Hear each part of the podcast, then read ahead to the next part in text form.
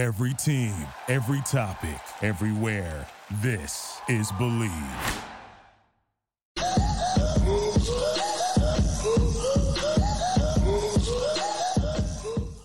Good evening, Razorback fans. I want to welcome you to the one, the only Hawg Talk podcast. We are live from the Amigo Provisions Company studios and part of the Bleav and Buzz Radio networks, where you can hear us on all podcast platforms as well as Buzz to 106.7 in Central Arkansas. So please like, rate, and review our podcast. And all shows are presented by Arkansas Brewing Company in downtown Ozark, Arkansas. I'm your host, Porter Hayes. Alongside me was Jacob Davis. And we are also brought to you by Bet Online, which re- remains your number one source for all your sports betting this season. Bet Online features live betting, free contests, and live scores for almost any sport or game imaginable. The fastest and easiest way to bet on all your favorite leagues and events. Head on over to Bet Online to join your 50% welcome bonus with your first deposit, and make sure to use the promo code BLEAV to receive your rewards. Bet Online, where the game starts, and even though Arkansas, you know, they got beat out in the Sweet 16 to UConn, continued watching the games. Jacob, I know a lot of people was saying that the Final Four in the national championship would probably be boring because there was the Blue Bloods wasn't there. I mean, you got UConn, which has established itself, you know, with, with its uh, run. But I don't know if you got to watch that San Diego State Florida Atlantic game, but I was hooked. It was back and forth. Florida Atlantic led the whole way. Yep. And then the buzzer beater. And it, it, it's kind of a bittersweet. I was going to ask you. I don't know when the last time there's been a national championship that faces two people against each other, one that Arkansas beat, and then one Arkansas got beat by.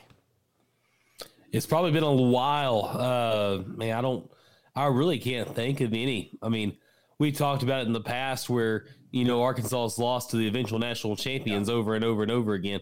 But I really, you know, never have seen anything like this.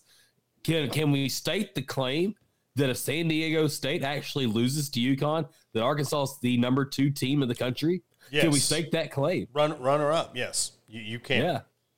Um, it was. I, I, tell you what, you know, and, and I was watching the, the women's national championship game today, and just every, just the excitement around the whole tournament has been amazing. I mean, whether you're watching the women's game and just the records that have been broken, what you know, watching that tournament alone, and then you head over to the men's, and it's just, yeah, it, it's going to be a battle between San Diego State and UConn, but me, little old me, I know there's a lot of people that's not going to like me saying this, but if you look over my left shoulder, you, you, you see I've got a little UConn memorabilia back here.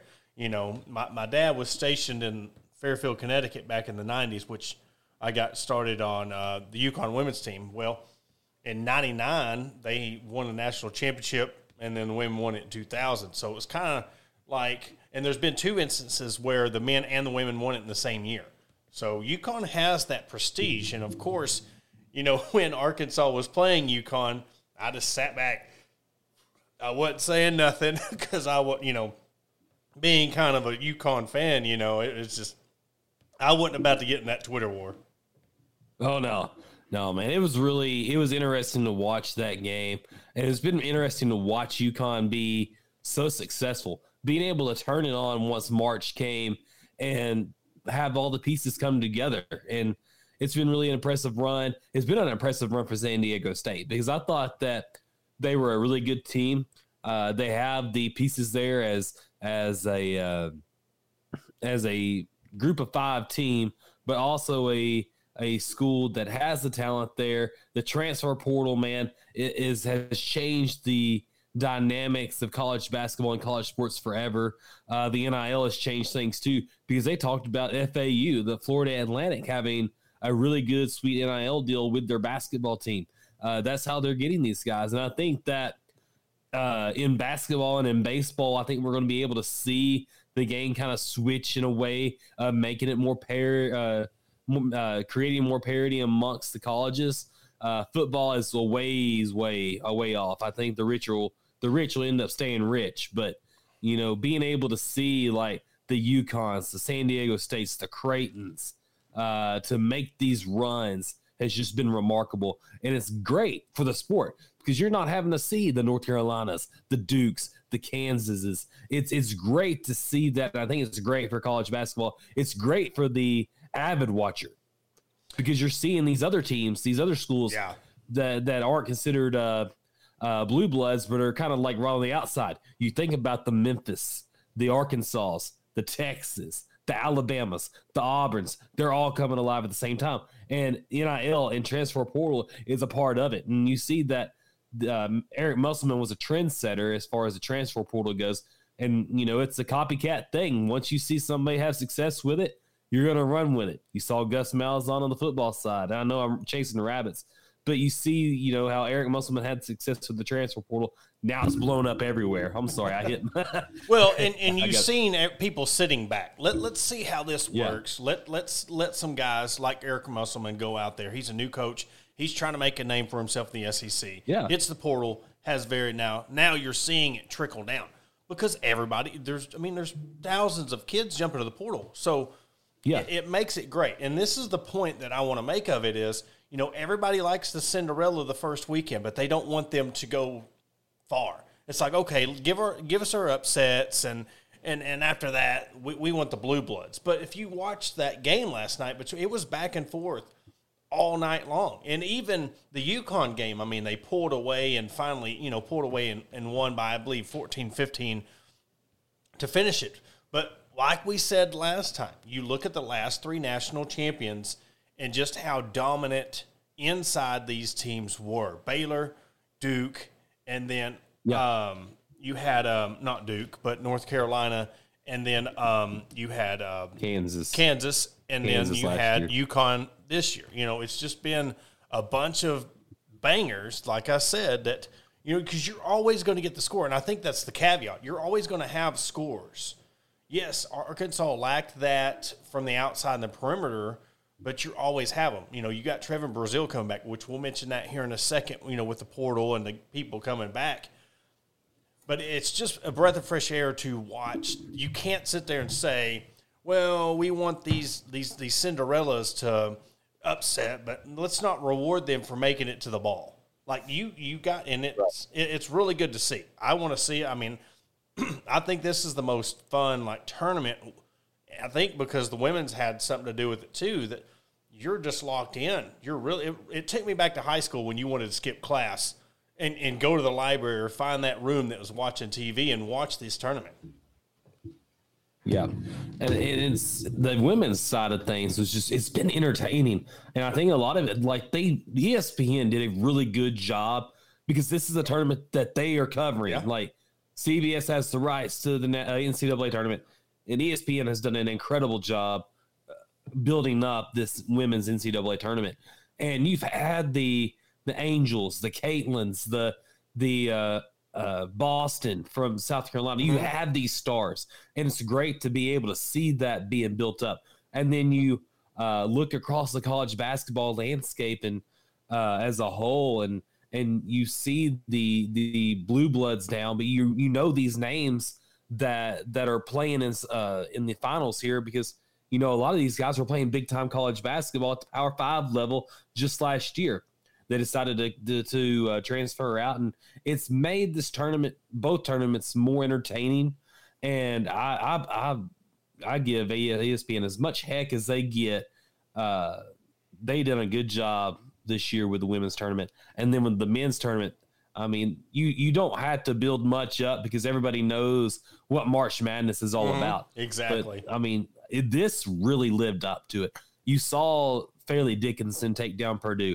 Everybody knew that Purdue was the most susceptible uh, number one seed. I said it on this podcast a couple of weeks ago that if Arkansas was going to be in any bracket to upset a number one seed, it had to be Purdue, and they ended up beating Kansas. Yeah. But yeah, that these tournaments, these both of these tournaments have have really shifted eyes, and I've seen people like uh like uh uh the former Arkansas Razorback running back uh uh from Malvern, Madre Hill. uh, Madre Hill, Madre, he was talking about it today. He said uh, he said this women's tournament's been more entertaining than the men's, and and I credit him with that. I mean, it, it takes you know it I watched the LSU, uh, not the LSU, the Iowa South Carolina game, Yeah. and it was awesome. Like it was back and forth. And Caitlin's like a, a once in generation, like automatic from the free throw line, automatic from three.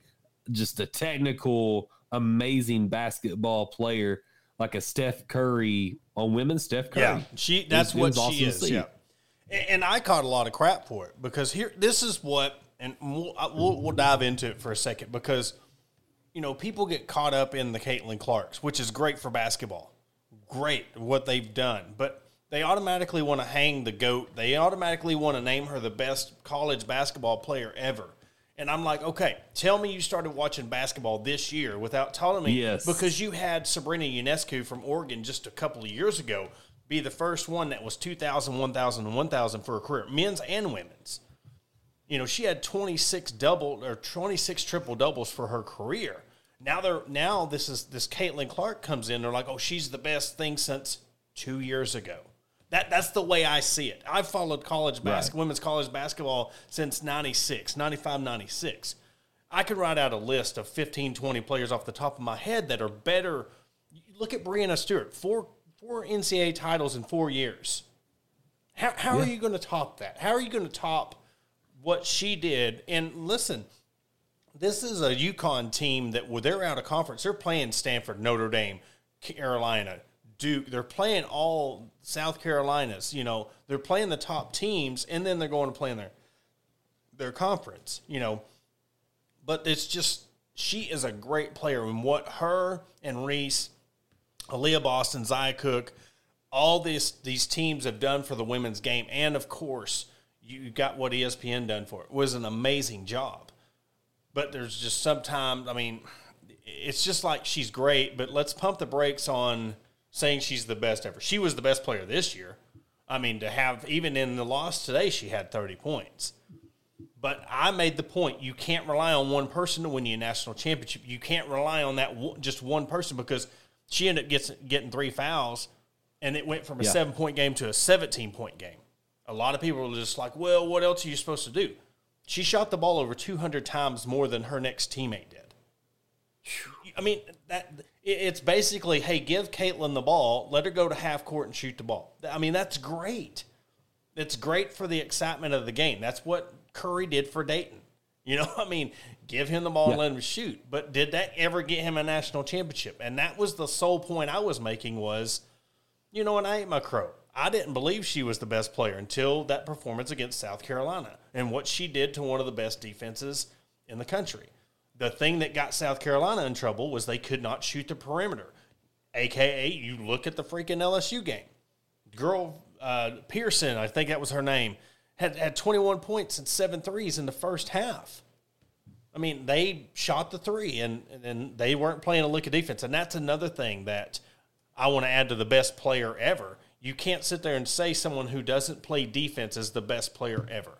You just can't do it. I mean, they she sat there at free throw line extended, let them run around, and then she runs down the ball and shoots the ball. So that, that's my rant on that part of it. But it's it. Yeah. But do not. I mean, I can sit here and you can say, well, this person's not the best ever, but yet congratulate them on a great year and say they're a great person or a great player. I mean, that's you can say those two statements in the same sentence.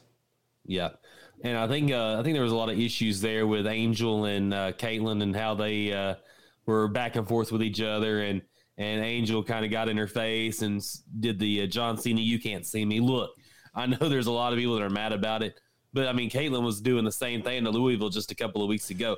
I mean, you got to take it, and then you know it's how good many for the people? game. I do you know how that. many people said that Angel was trash for saying that, not realizing that Caitlyn done the same thing?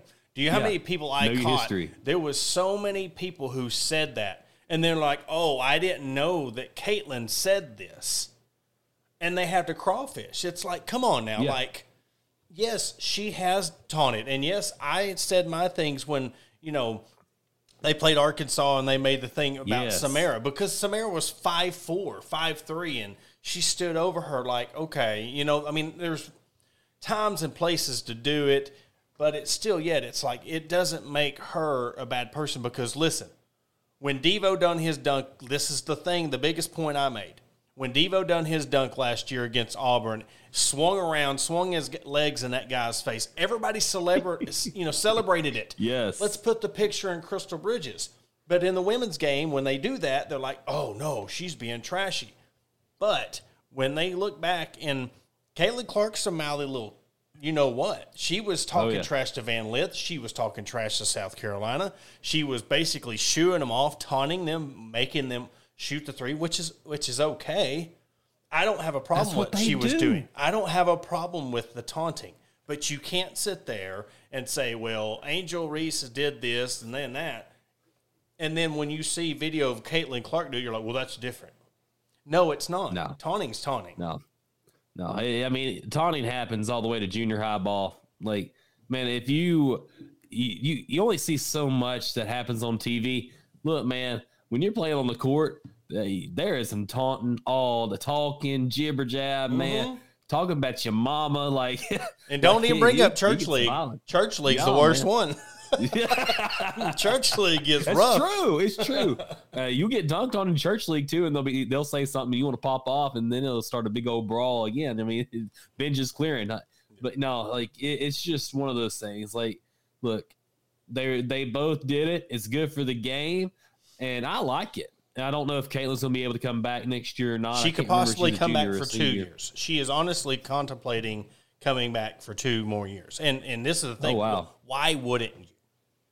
This this is not the big money go to the NBA and make millions like the NBA guys do.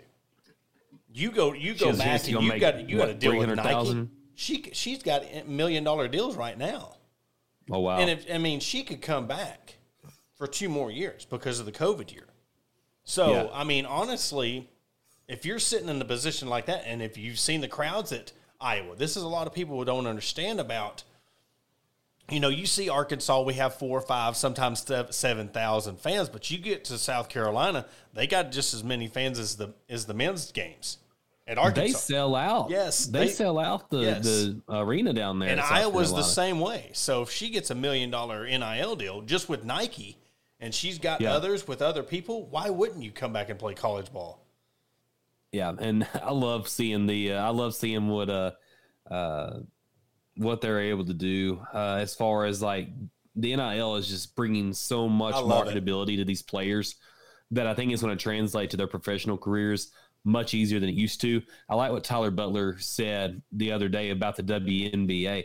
He said like one of the WNBA players, the most they make is like one hundred fifty thousand dollars a year, and he's he's like most of these players. I look, yeah, I started researching. I'm like these kids, they don't, they have to pay, or these ladies, they have to pay their hotels, their flights. They're Look, getting they- paid they have to go- dollars a year. In the off season, they're having to go play overseas. Yeah, for extra money. Exactly. I mean, and and look, and I'm not getting into, the, I'm not getting into the the pay thing. It, Oh, yeah. Because here's the thing, WNBA can market this thing more, the better. They could do a better job Yeah. supporting their players and stuff. They could do a better job bringing in because look, if it can be done in the college game, it can be done in the WNBA. So I'm not going to sit there and say, well, they need to make this out because they're already operating at a loss. The W, I mean, they're playing off of a, it's a subsidiary league of the NBA, you know. Right. But they're, I'm just stating what these people have to do because they don't make the money, you know. And Yeah. it's just the fact that um, Diane, you keep doing an intentional interface over and over. Well, I mean, Caitlin done the same thing, right? Just because Yeah. you do it two seconds or ten, she done it in her face. She basically told Van Lith to her face, "Shut up, you're down 15 points." So I, that is the whole argument. Know the whole story before you say Angel can't Yeah. do it, because Caitlin i- i- says things on and off the court. Every time she gets pushed down, she's throwing her hands up in the air, wanting a foul. I, I don't want. I mean, like I said, Caitlin is a great basketball player, but there's no argument that's going to change my mind about the whole. Because you look, go back and watch the game. Every time she would go to the ground, her hands would come up, or when she got. Now, I will say this: the technical foul was crap. She just Oh, threw yeah. the ball behind her back, out of bounds, and the ref jumped the gun on that te- technical foul. I will defend her on that one. But every time there's even a foul called on her, and even on the push off in the first half, she clearly pushed off, and the lady was like, "What did I do?" Like, no, Yeah. don't no. Remember, uh, remember Marshall Henderson? yeah, had to play Ole for Ole Miss. Miss. Oh, dude, that dude has some shenanigans. He's one of those guys that you just love to have. Like you, love, I mean, you think about uh, uh, who's that guy from Oklahoma State, Rock Riggio? I Yeah. mean, that guy, he's a character. Like these these characters. I don't care if it's Angel Reese or or Caitlin Clark in the girls' game or or you or the guys. Grayson. Allen. like- you know, I mean, Yeah, it, like, it happens. This is it's Yeah. fun. It's fun to have these kind Yeah. of uh, personalities. That's what's good for this sport. You think about KJ Jefferson, and like you, he looks like a like he's he's on the sideline getting ready to go. You think you think of like JD Notae. That dude, he would just chew bubble gum and make baskets and, and shoot. I mean, he didn't Well, make a lot of them, but he sure did shoot a lot of them. Look at Baker chewed bubble Mayfield. gum and, and shoot. Baker Mayfield took the OU flag and went to the half the, the 50 yard line at OU or OSU and stuck the yeah. flag in Ohio State. I mean, it happens. Uh, yeah, You why do you think they give personal fouls for taunting? Because it happens, you know, and it's just because Yep. they think it's obsessive. But we like it. You're a fan. You like Oh, yeah. the trash talking. It's just part of the game. Absolutely. No, and uh, while we're talking about this side of the game, we, you want to talk a little bit about the portal before we go to the break, or Yeah, um, it, it we all knew Nick Smith Jr. was going to leave, and we probably Worst are pretty sure secret. that you know Anthony Black's going. We did see that Devo testing the waters. He's keeping his eligibility open, and I'll tell you what that we'll, we'll end on this before we go to the break, but I think that is the best thing that they did for the NBA. And I think they need to do it for the NFL and they need to do it well, major league you can still come back, the baseball. But Yeah. be, giving them the opportunity to get graded, see where they're at, see what they need to work on, as long as they don't hire an agent, they can come back. I think that's the best thing that they could have done because so many kids have people in their ears. Go get the money, go get the money, and then they get graded and they're like, wait, there's no money. Now where do they ha- where do they have to go? They don't have the guidance. And I think That so many kids get Yeah. in the past have been dealt wrong because they're like, man, if I would have had somebody who could have just told me where I was at, real people, the people who are really drafting you, the people who are really investing millions of dollars in you, saying, hey, man, you might need another year. How many kids could have been saved or made millions themselves doing that? Yeah, Adam Silver in the NBA has really worked with the NCAA about trying to get a better rule, uh, more rules in place to help the student athlete. You remember De- uh, Denver Kirkland when he played Yep. for Arkansas as a left tackle and left left school as a, uh a junior, third year player, and didn't get drafted. You remember that? And I remember Bret Bielema coming to uh, saying something about it in a press conference uh, just a couple of weeks later, saying, you know, I wish we had uh, rules in place like the NBA does, where if a guy does want to test the waters, he can go out there and test the waters, and if he doesn't get the particular grade that he uh, thinks he deserves, he can come back to school even if he goes undrafted or doesn't receive those grades. And and that was one of the best things Bret Bielema did. I mean, he's he was a rules guy. Uh, he was heavily involved in the uh, NCAA rules committee. I think he was sit, he's like one of the chairs of it at, at some point uh, when he was at Arkansas.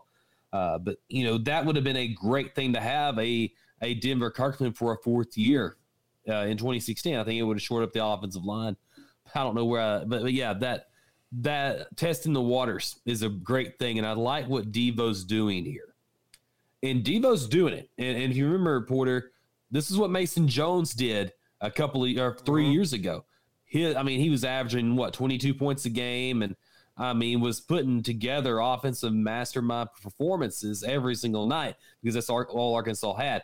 And he left school when his stock was the highest because Yep. you you think about it, you know, averaging 20 something a game and being the sole focus of a of a team, you're not going to be promised the next season that you're going to have that great of a performance. Devo, I mean, he he took what four times more shots than what he took his whole career. He became more of a consistent threat, an offensive uh, opportunist, and a defense a defensive kid that's just locked in and will and will lock down on you. And I think this is the best thing for him. Uh, he had a uh, his three point shot was at thirty five percent, shot forty one percent from the field this year. His stock's never higher, and I think he did a a good thing for himself, and I, I think it's justified. And Yeah. I didn't see a lot of people giving him crap like they gave Nick Smith. Well, and there's there there's a lot of that. That is a totally different situation that we can we, we can bounce off next segment because you know you know Nick Smith Jr. was apparently hurt at the beginning of the year when they were over in Spain or over in overseas. Then you know he got injured, and and a lot of speculation was because he was a legitimate uh, um, lottery pick. He was this and that. They're like, well, he's just holding out. He's doing what this kid did. He's doing what that kid did. You know, there was a lot of talk opposed to Devo was there, stepped up, and he made his stock rise.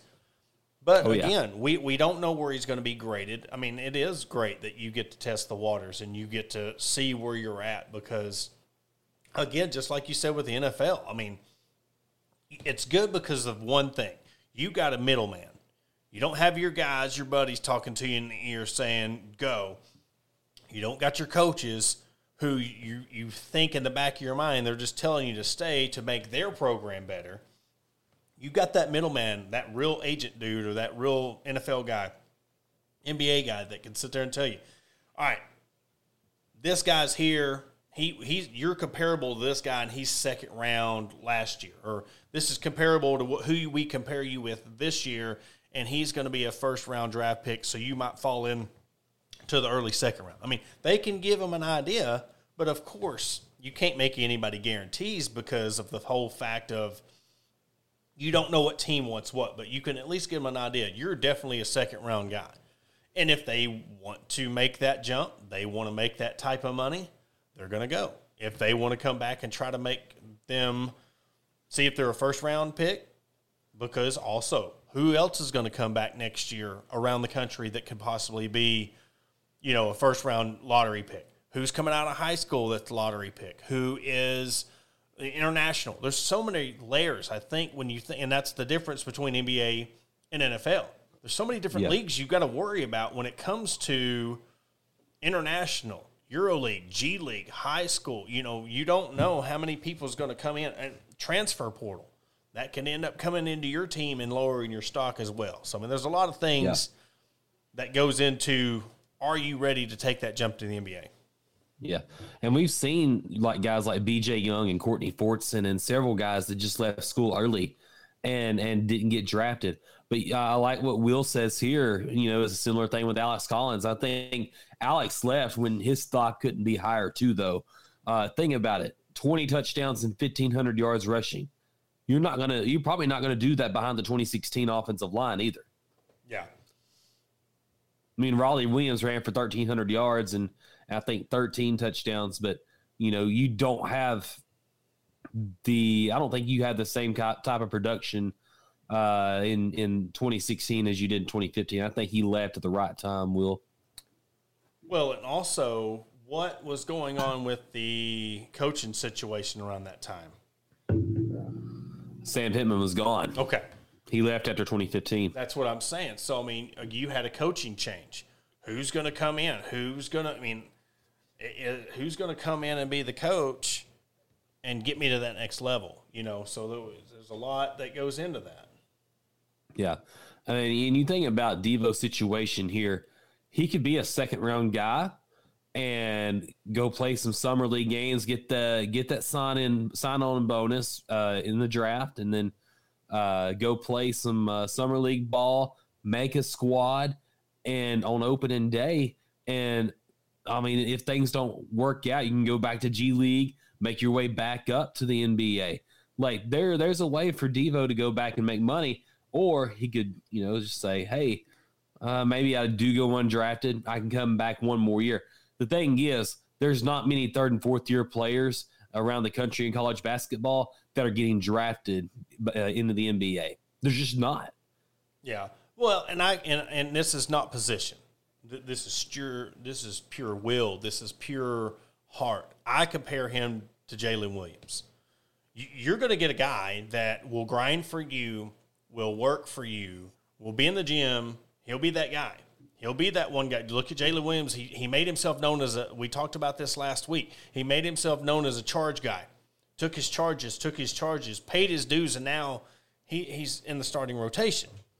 Devo can be that guy, that facilitator. Yeah, he might not be in the starting lineup right away, but he'll come in and get you eight, ten minutes and really get after the people, give those guys a break. So I mean, he there's a spot for him in the NBA. He's got that drive and determination. I just think there's offensively stuff that he needs to work on. And that's the thing. Do you want to work on him another year in college or do you want to try to go to develop underneath an NBA coaching system?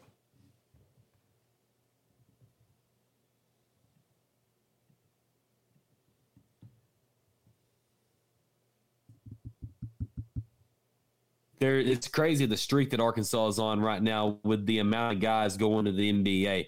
I mean, Arkansas's had four guys drafted in uh, the past four drafts, uh, and I don't think there's been that kind of streak uh, consecutively year wise. Let's see here.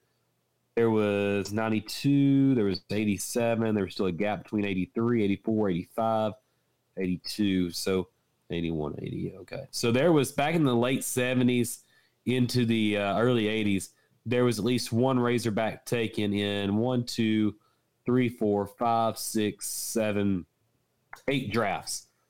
So this this year they're guaranteed to at least get one guy, Nick Smith drafted. Probably going to get uh, uh, Anthony Black in there, and maybe Devo Davis. So that's five consecutive drafts. That's just an incredible job that that Eric Musselman's done kind of elevating the talent level and getting guys into the NBA. And that's the selling point that that Eric Musselman had coming into the NBA, uh, coming to Arkansas, saying, "I know what it takes to get you to the NBA. Trust me, and I'll I'll take you." That's and, the biggest thing right there. Trust me. You got to get yes. the players to trust him. And he, what has he done so far? You know, but but we're up against a break. We're, we're going to carry over this conversation right after the break. We got to say a word from yes, our sir. sponsors, and we'll be right back. At Fordham Lee Distillery, our bourbons look as amazing as they taste. A delicious, high rye bourbon aged over six years. Fordham Lee is a company founded on the principles of great folks and spirits worth remembering. Look for Fordham Lee brands at Walk Ons, Liquor World, Buster's, and soon everywhere in Northwest Arkansas that serves fine spirits. Fordham Lee Bourbon says please drink responsibly. 21 means 21. Fordham Lee Distillery, blended and bottled in Middletown, Maryland.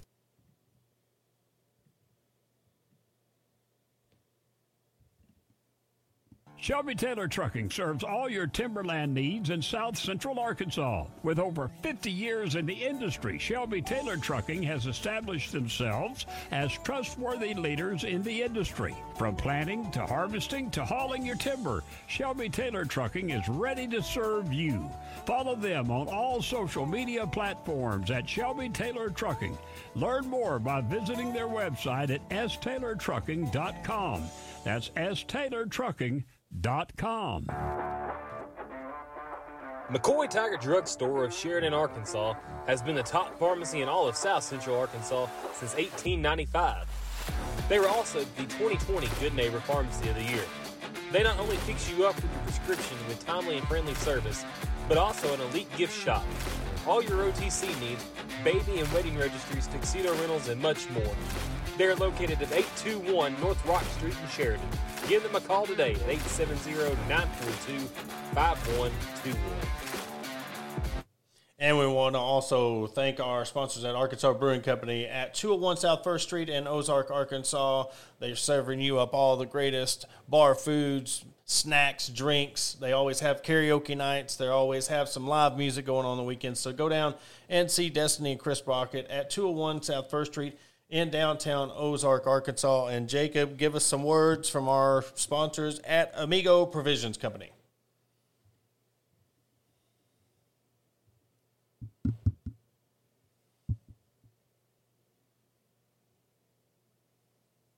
Mike because I cannot unmute my mic for some reason tonight.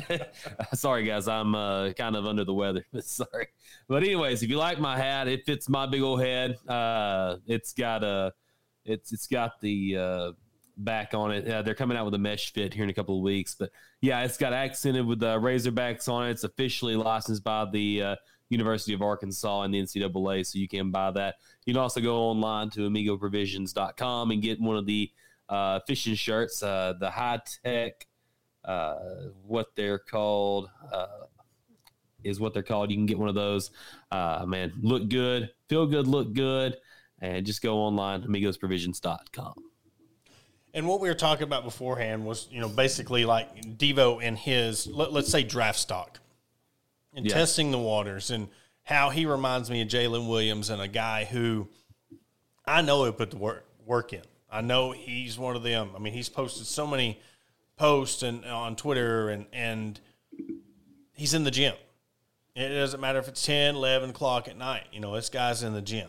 So if he can get somebody to buy into him, I, I think he's going to be somebody that if somebody gives him a chance, he's going to go all out for. Him.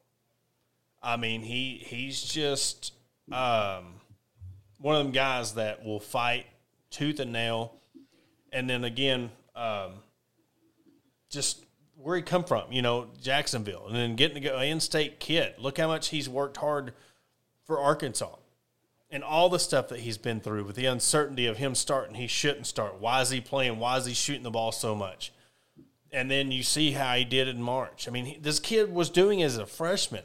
He made that shot that sent him to the lead eight. You know, I mean, lead eight, yeah. It's just, but yet everybody's like, well, he's not this, he's not that. I think he's everything what he is, and I think he can get to an NBA roster and and make it because he's got that drive and determination, and that's what it takes. And that, that exact that's exactly what it takes. What's going to separate yourself from others? Everybody dreams about making it, but what are you going to do when you make it? And that's where the real fun begins. When you get there, yeah.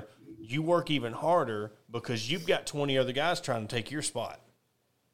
And that's one thing a coach told me years ago is, you know, I've got four guys out here that that are better than you. They're more talented than you. They're more athletic than you. But you got heart. I can have all these guys and put them out there and win games, just let alone on their abilities uh, and what they display. But what you display is teamwork. You do everything right. You have the drive, and you're not going to play for Eric Musselman if you don't have the drive to succeed. And that's what Devo has. That's what sets him apart as a player, and uh, and that's what sets him apart to the fans as a guy that gave his blood, sweat, and tears. A guy that that has been there every single night, missed a game uh, due to uh, due to personal reasons, but came back to full fanfare. People missed mm-hmm. him because why? Because he's that key part, key piece that was missing in that game. Game, even though they won it. I mean, and you think about the Kansas game. Where would you have been if you didn't have Devo Davis? Mm-hmm. Where would you have been in the SEC if it wasn't for Devo Davis? Somebody else, yeah, would have had to step up. But you look at that roster this year, who would have stepped up? You know, but uh, Devo willed this team.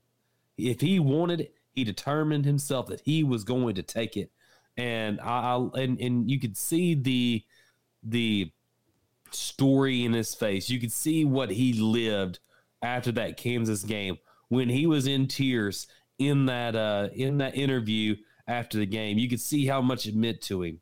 That's what that guy's going to carry over into the NBA. It's a great story, yes, but he is going to make somebody a very proud uh, uh, so uh, NBA team because it, I mean he's going to do whatever it takes to make it, whether it's a G League, NBA, or overseas. He's going to make it. Yeah. Just because of heart alone. And if that's this year, next year, whenever, I mean, that that's, I'm just saying in general, he's going to end up finding a spot. He's going to end up finding a roster. And, and yeah. I would love for him to come back one more year, you know, to really grow as a leader and grow as, and I'm not saying anything that he's lacking. I'm just saying grow. And, you know, you never stop learning, you never stop growing.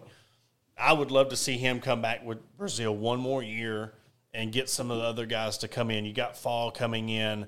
I mean, you give Pinion another year. You got Derrian Ford another year. I mean, all these guys that facilitate around you, and they're going to need your leadership. You know, that's the thing. Who's going to be the leader next year? Say, say Black leaves, Smith leaves, Devo leaves. Who who is going to be that leader next year? That is this team going to gel in February? Are they going to look how late it took this team to gel this year. You, yeah. you lacked that, those that those scores. So, you know, what's this team going to be like without him? Because I'm telling you, it doesn't matter how many points he averaged. He was the most important person on this team all year round because how he was is how he carried himself, how he was is that glue guy, and for him to step away and say, "Man, I need a minute," and to come back like you said, I mean that's I mean that's amazing, amazing for him to come back, and that just shows you the fans. They supported him with open arms, and I mean I hope he comes back next year. Yeah. I hope he does too, just because of what he means and what the state means to him. And and you love you can see the adoration between him and Muss. Like they love each other. There is a genuine love between the guys, a respect between the guys. And Musselman even said it after the game that this guy is like my son. He's been there since the beginning with Musselman. And I mean, Devo was a raw point guard coming out of Jacksonville High School uh, he was going to go to Oklahoma State. He was. He would have been playing for Oklahoma State. He probably would have been in the transfer portal uh, by now, maybe come back home after a while and, and play for Musselman. But I mean, that's just all predicting there. But where would Arkansas be if if if Eric Musselman was never hired and Devo never came to Arkansas? You wouldn't be in the yeah. Elite Eights you wouldn't be in the Sweet 16. No, you wouldn't because you wouldn't have got the other players. You wouldn't. You wouldn't have had no. been able to have Nick Smith Jr. for a year. You wouldn't have got Anthony no. Black. You wouldn't have got any. I mean, where where would any of them guys be? Would Jaylin Williams right. would have come? You never know how many of them guys you really had to talk into coming. So I mean, that's we'll see what happens with this transfer portal. Um, you know, of course, Nick Smith Jr. is the only one that's really said He's gone. Um, I don't know if there's been a decision on Anthony Black yet or not. There's not yet. And so that's is that a good thing? Because here, the, and the reason why I asked that is he was projected to go first round, just like he was top twelve. So at one point, was that a good thing that he's not announced yet? I mean, I don't. I mean, it makes you wonder. And and of course, he put out that little you know, year one year thing. One. And I, I mean, of course, I mean, who wouldn't retweet that and, and, and say, hey, what does this mean? Because he didn't say, right. hey, thanks, Fayetteville, deuces. It was year one. That usually means you're one of four, you're one of two, three, or four. So until he announces, there's still hope that he could return. And what would this team be like if he returns? Right. And and and that's the thing. What what if Devo's looking to see if Black returns, and then you got those two guys coming back, along with re, your guys coming in. They, they could be a salty bunch next year. Yeah, I think you get Ricky Council back. You get obviously you get the Trevon Brazile back. That was huge news on Friday because there was a there was points throughout the season that I heard that he, he thought about just going to the NBA, just going off the nine game and uh, nine games he played for Arkansas and the season he played for Missouri, I think there was enough there to show his potential and be drafted maybe yeah. in the uh, second round. But he comes back. I mean, the sky is the limit for him because we saw how dominant was around the rim. A guy that could extend three point line extended, like he could he could shoot from anywhere, and that's what makes Trevon Brazile such a piece to the puzzle that Arkansas didn't have last year. I think I, we've we've repeated that and regurgitated that over and over so much that it's almost beating the dead horse now of uh, what could have been. But now you're saying, well, you look on to see what we have now, and you got a true point guard. Not that you didn't have one in Anthony Black, but you have a facilitator, facilitating point guard in uh, Layden Blocker. You bring in uh, Baye Fall. You bring back a uh, Trevon Brazile like I don't know what Arkansas' schedule is going to be as far as the non-conference play goes right now, but man, it's going to be Lob City again. Of course, if you get uh, Ricky Council back mm-hmm. and you mm-hmm. get Jordan Walsh back, yep. like it's going to be Lob City. It's going to be fun to watch, and that's uh, that's one of the bright uh, stories that we were able to see after the uh, season ended.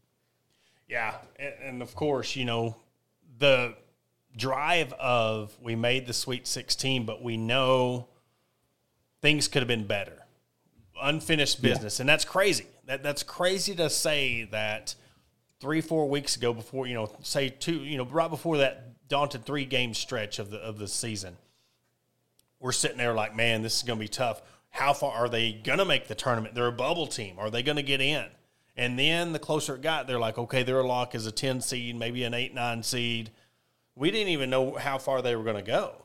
And for them to beat Kansas and then fall to UConn, there's that thing of, man, we really wanted to make it three Elite Eights in a row. We were this close. Yes, we ran into a buzzsaw. All we need is a couple more pieces. If we get these guys to return and we add some legit guys out of the portal along with Fall and Blocker, and then you bring back Walsh, you bring back Black.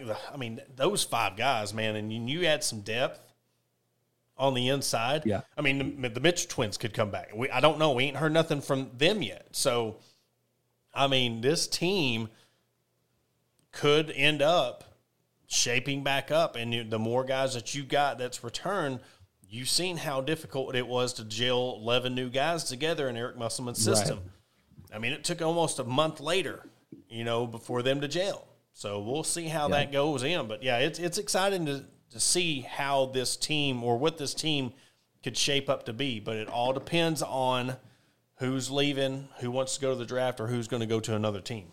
Yeah, and I liked what uh, Jon Rothstein tweeted uh, before the Final Four began, and he said uh, the retention for the Final Four amongst these teams, sixteen of the twenty starters or presumed starters uh, in the Final Four uh, games were playing on their team at least last year. So the retention uh, going forward, maybe this is what Arkansas needs to continue and get out of the Elite Eights and the Sweet 16s uh, more often. Um, to to advance to a Final Four is not rebuilding and remolding your roster each year. Maybe maybe have a little bit higher retention, and you think about it, and you know if Jordan Walsh progresses and Trevon Brazile progresses, Ricky Council progresses, there's three starters right there that you've uh, you will have back next year, uh, and then you have Devo Davis come back. That's four starters, and I mean you think about uh, Ricky you Council comes back. I'll tell you what, come back. Look, if Ricky Council comes back next year, I'm t- I'm telling you, he's going to be a hybrid Isaiah Joe Mason Jones. That that is. You think it, so? Yes, because if he comes back and he gets that three point shot down where he can shoot perimeter three point shot, and he's a driver yeah. slasher dunker. I'm telling you, he he could average 18, 19 a game, 20 a game because we showed it this year. I mean, he did. And the thing is, you look you look at people who are wanting to go to the NBA. They get that chip. All right, these guys, like you think of Ricky Council, you think of him as a dunker and a flashy, you know, score underneath. I want to prove to them I can shoot the three too. You know, you start working right. on these game, and and has as much time as they're allowed to go into the gym and work on their game.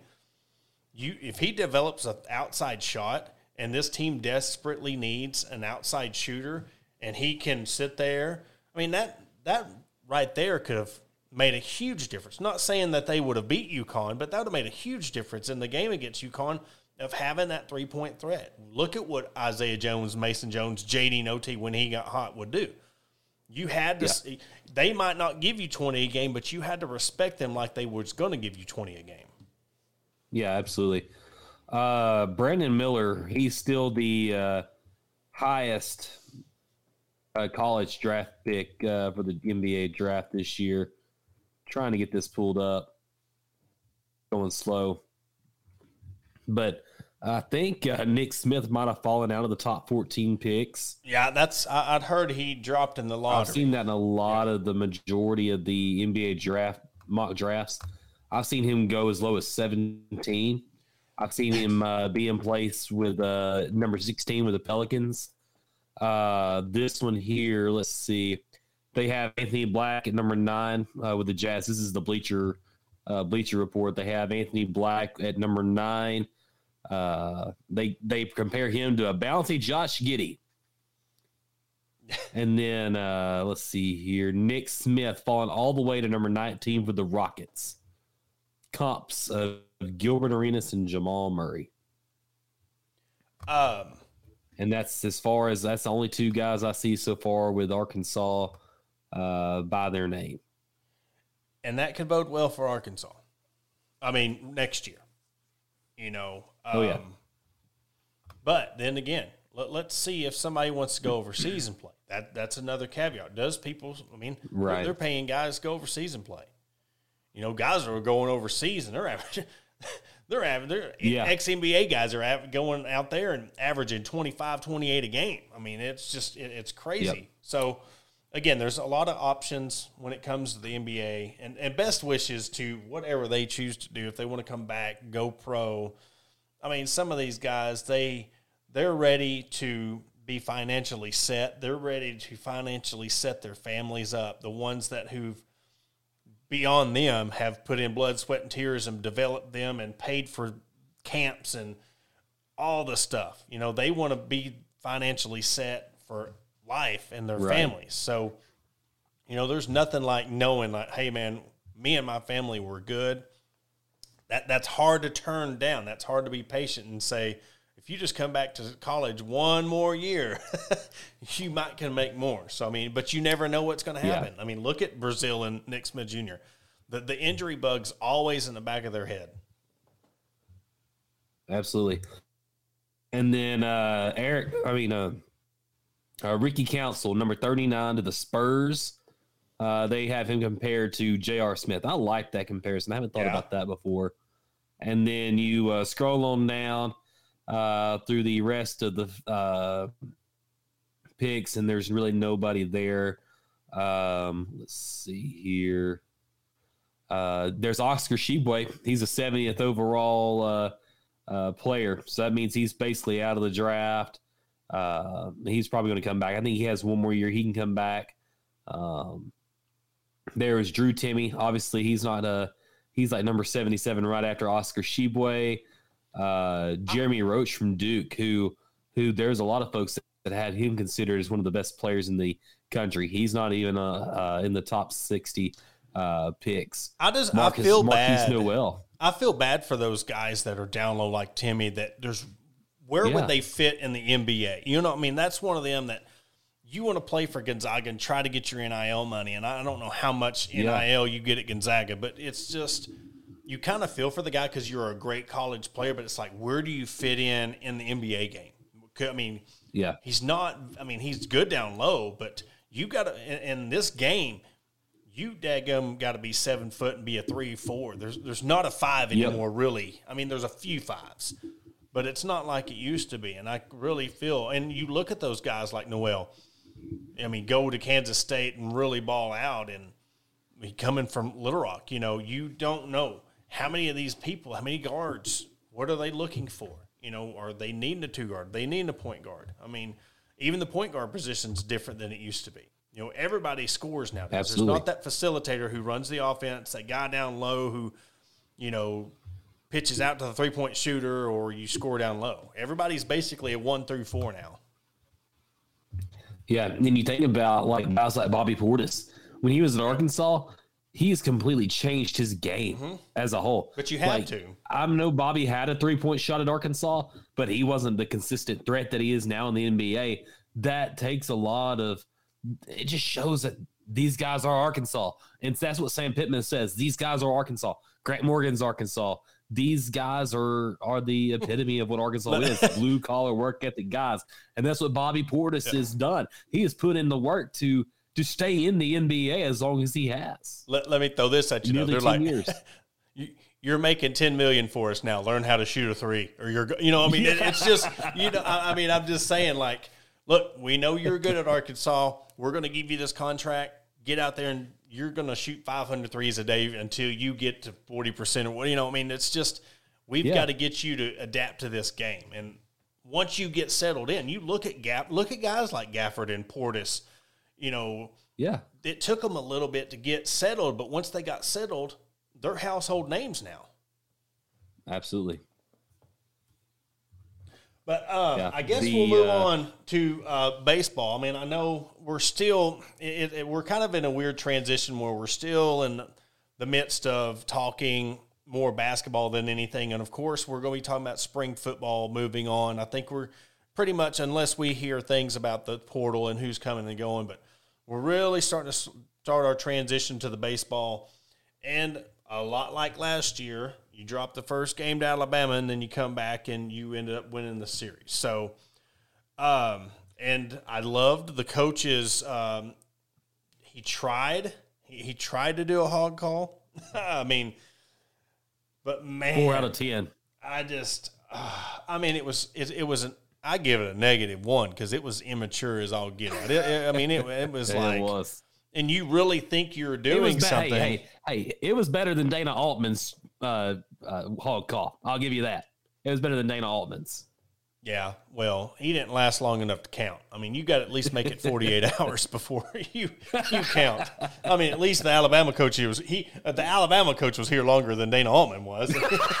I mean, you know, let, let let's put it, you know, call a spade a spade. I mean, um, but it, this team it's unlike you know what uh, you're used to. I mean, you got some guys that can freaking absolutely jack it. I think they have target practice every day trying to hit it over that building. I think they're trying to hit the Mexican restaurant across the road.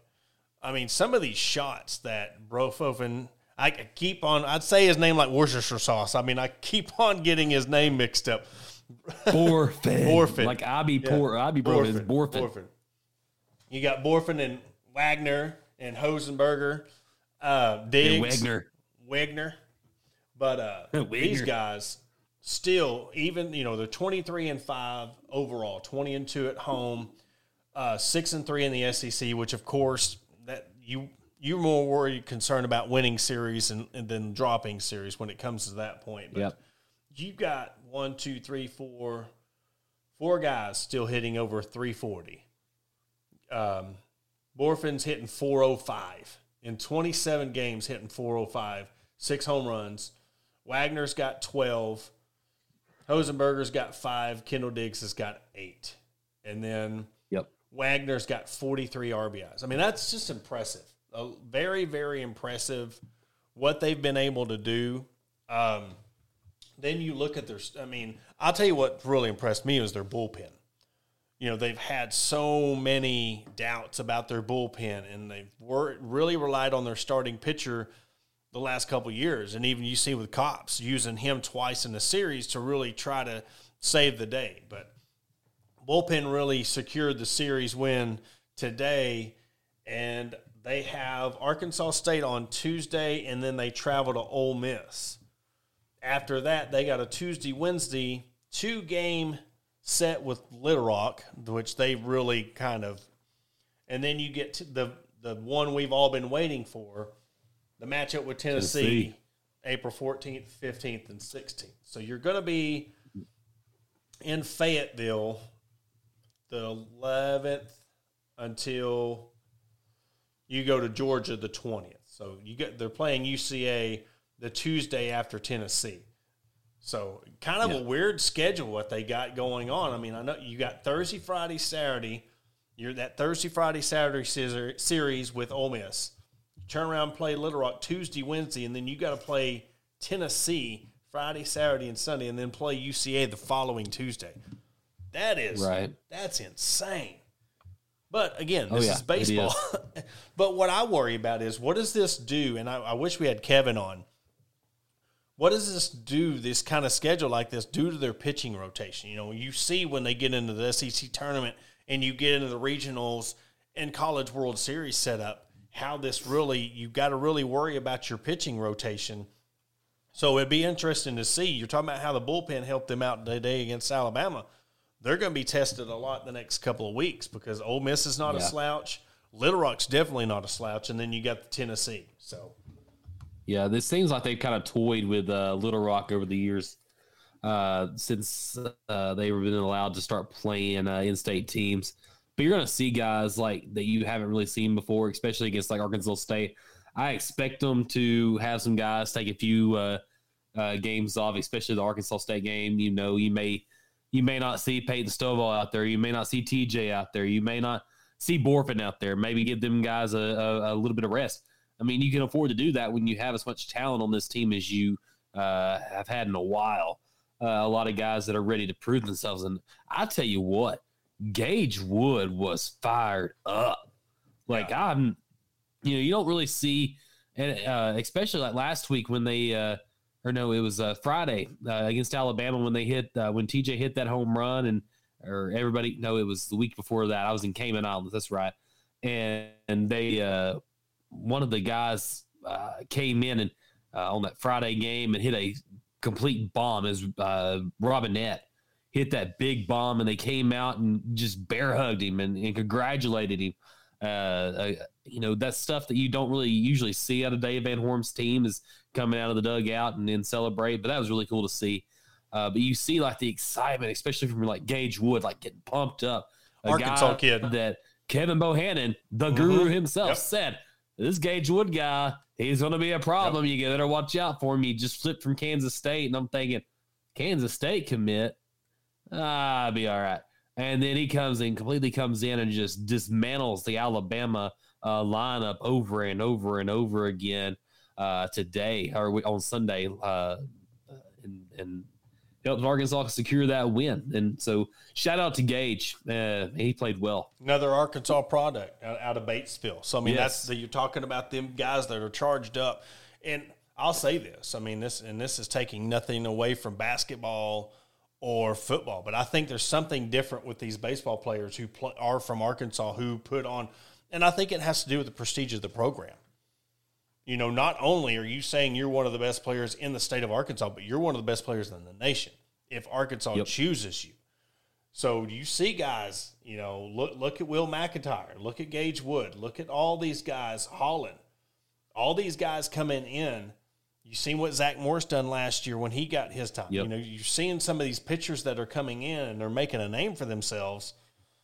You know, it, it means a lot, and especially you know that that that Sunday you put that cream colored Arkansas jersey on, you're just like it just means a little bit more when an Arkansas kid does it. They're not playing for the back, name on the back of their jersey; they're playing for the name on the front of the jersey. Exactly. Exactly. They're playing for the state of Arkansas, and that that's really great. I know we didn't get to uh, have time to really talk spring ball, but hey, it's spring ball. Uh. We'll get to it next week. Yep. We'll, we'll like I said, we'll start our transition uh, either tomorrow. I'm pretty sure tomorrow night we'll have our weekly women's sports report on. But um, yeah, we're, we're, gonna do our transition, talk a little bit more. Uh, we're gonna be sharing a lot of stuff from Hogs Plus. We're gonna give Sawyer Rattler and his team a shout out. The Hogs Plus. We're gonna be sharing some of their content on our show. So if you haven't subscribed to Hogs Plus, I did last week, and I'm telling you, it's all the access you get, the interviews and the stories that you get. The basketball 100. Then you had the. We're talking about women's basketball you know, 25 years since the, the Final Four. So definitely subscribe to Hogs Plus, get that going. And also, our newest member to the family, Metters Lumber in Ozark. Every time we have a guest on now, be brought to you by the Metters Lumber Company hotline. And then for all you striving podcasters, anybody out there doing any social content, social media content, whether you're doing it for Instagram, anything, for all your social media, sound needs. Sweetwater Sound is the best way. Taryn Cooper is the guy I deal with. Has got me my whole setup here in the studios, Migo Provision Studios. So definitely go in, hook up with Taryn, let them know we sent you because they put you in a circle with with our circle. You get discounts, ten percent discount on your first order, and a little caveat: every time you order from Sweetwater, you get a package in. They put a little bag of candy in there, you know, for the for the for the sweet tooth. But Jacob, is there anything else you got? Yeah, just make sure you like, rate, and review our podcast on Apple and Spotify, and uh, just give us a little shout out on there. Uh, you know, I like a little bit, of, uh, you know, some sweet talk. Maybe, maybe tell us how good we are, and uh, maybe, maybe give us a little things of hey, suggestion of what hey we could do better, or you want to hear from us more. You know, just give us some suggestions uh, as we go into the off season because we're, I mean, uh, when when baseball season's over, we're gonna need to find something to talk about. yeah, well, if we can do it during COVID, by God, oh, we yeah. can do it during oh, the summertime. Yeah. So, also, but, go over to our Instagram page. There, We're starting to do a lot more of our sponsor related posts and sharing content with our sponsors um, on Instagram. So follow us on our Instagram page. We got a YouTube page set up. We don't do much traction on it. We just put it on there to, you know, for another outlet for uh, people to listen to our podcast and watch our live show. But but if there's nothing else for Jacob Davis, I'm Porter Hayes. We will catch you tomorrow night. Again, we are brought to you by Bet Online, and we will catch you tomorrow. Go Hogs.